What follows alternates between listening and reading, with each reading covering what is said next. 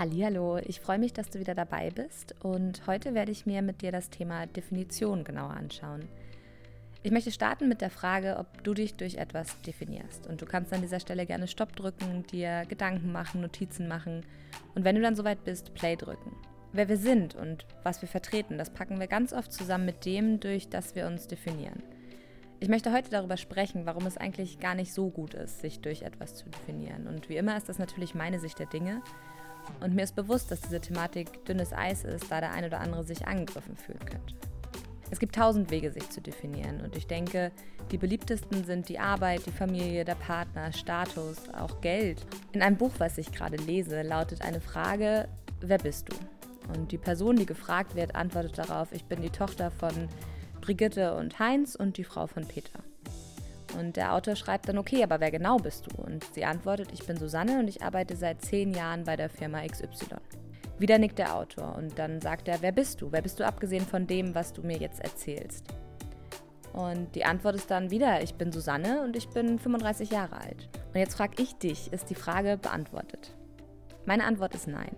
Was beantwortet wurde, ist die Frage, über was sich diese Person definiert. Über den Job, die Familie, den Partner und eine Zahl bzw. das Alter. Nichts der oben genannten Dinge beantwortet die Frage, wer diese Person ist. Kommen wir zu dem provokanten Part dieser Folge. Meine Aussage ist, Definition ist für mich Schwäche.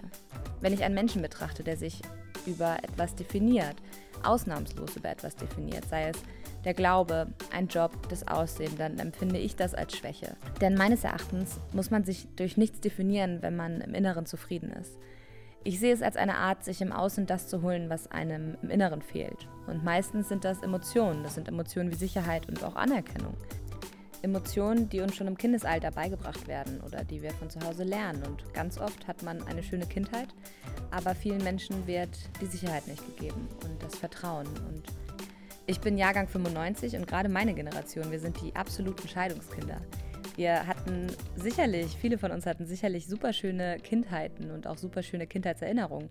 Aber natürlich löst das unbewusst oder bewusst irgendetwas aus in einem, wenn man einfach nicht mehr dieses gewohnte Familienglück kennt und nicht die Sicherheit der Familie hat.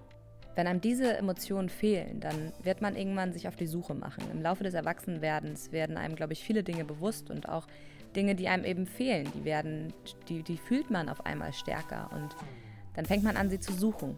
Und an irgendeiner Ecke wird man auch das finden, was man sucht. Und jetzt muss ich meine Aussage so ein bisschen den Wind aus den Segeln nehmen. Ich finde nichts verwerflich daran, sich nach bestimmten Gefühlen zu sehen und dann eben auch einen Platz für sich zu finden, der einen auffängt. Verwerflich daran finde ich nur, dass man immer im Außen sucht, anstatt im Innen anzufangen. Und das passiert in so vielen Bereichen des Lebens. Natürlich, wir bekommen es auch nicht anders beigebracht. Unsere Gesellschaft ist so. Wir sind auf das fokussiert, was wir sehen können. Wir sind sehr materiell und es dreht sich viel um den Konsum. Und ich werfe jetzt einfach die Frage in den Raum, was ist die Grundlage von Sekten? Oder warum arbeiten Menschen 100 Stunden Wochen anstatt 40 bzw. 30? Und irgendwie komme ich bei beiden Fragen auf dieselbe Antwort. Und zwar, Sekten basieren auf Gemeinschaft, also zusammen eine Ansicht zu vertreten und zusammen geborgen zu sein und sich sicher zu fühlen. Und warum Menschen so viel arbeiten, bis sie nicht mehr können, das ist sicherlich oft Ehrgeiz, aber oft jedoch auch Anerkennung. Anerkennung vom Chef und von Kollegen, von Freunden und Familie.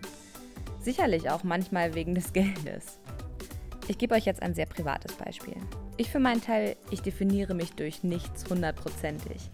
Es gibt auch nichts, was ich jetzt als meine ultimative Leidenschaft betitel.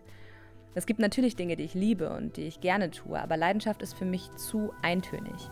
Ich verbinde Leidenschaft mit etwas, für das man alles tun würde und das existiert in meinem Leben nicht.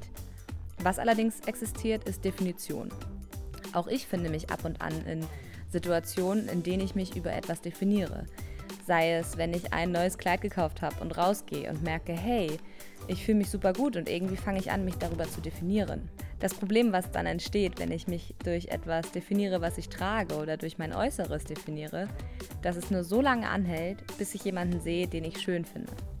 Und das hat sicherlich auch ganz viel mit Selbstwert zu tun. Aber worauf ich hinaus will, ist, dass man sich eine Definition im Außen sucht und wenn irgendwas im Außen passiert, die kleinste Kleinigkeit, dann fängt diese Fassade an zu bröckeln.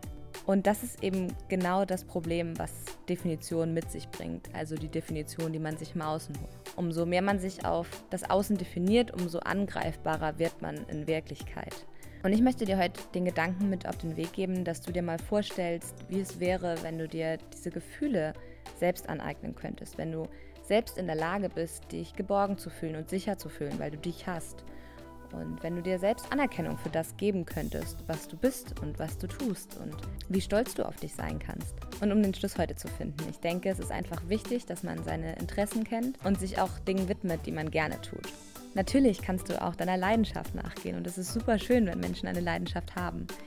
Ich sage einfach nur, ich bitte dich, dass du dich nicht über etwas definierst, was du tust, trägst, wen du datest, wie viel du auf deinem Konto hast. Du solltest dich einfach über nichts außer dich selbst definieren. Und wenn du das kannst, dann wird auch das Vergleichen und das ganze Konkurrenzdenken wegfallen. Denn wenn du ehrlich zu dir bist und zu deinem Charakter und deinen Werten, dann wirst du dich nicht vergleichen und deine Zufriedenheit im Außen suchen, weil du alles, was du brauchst, schon in dir trägst. Ich danke dir wie immer für deine Zeit und ich hoffe, du konntest etwas mitnehmen aus der heutigen Episode und wünsche dir noch einen wunderbaren Tag. Deine Lea.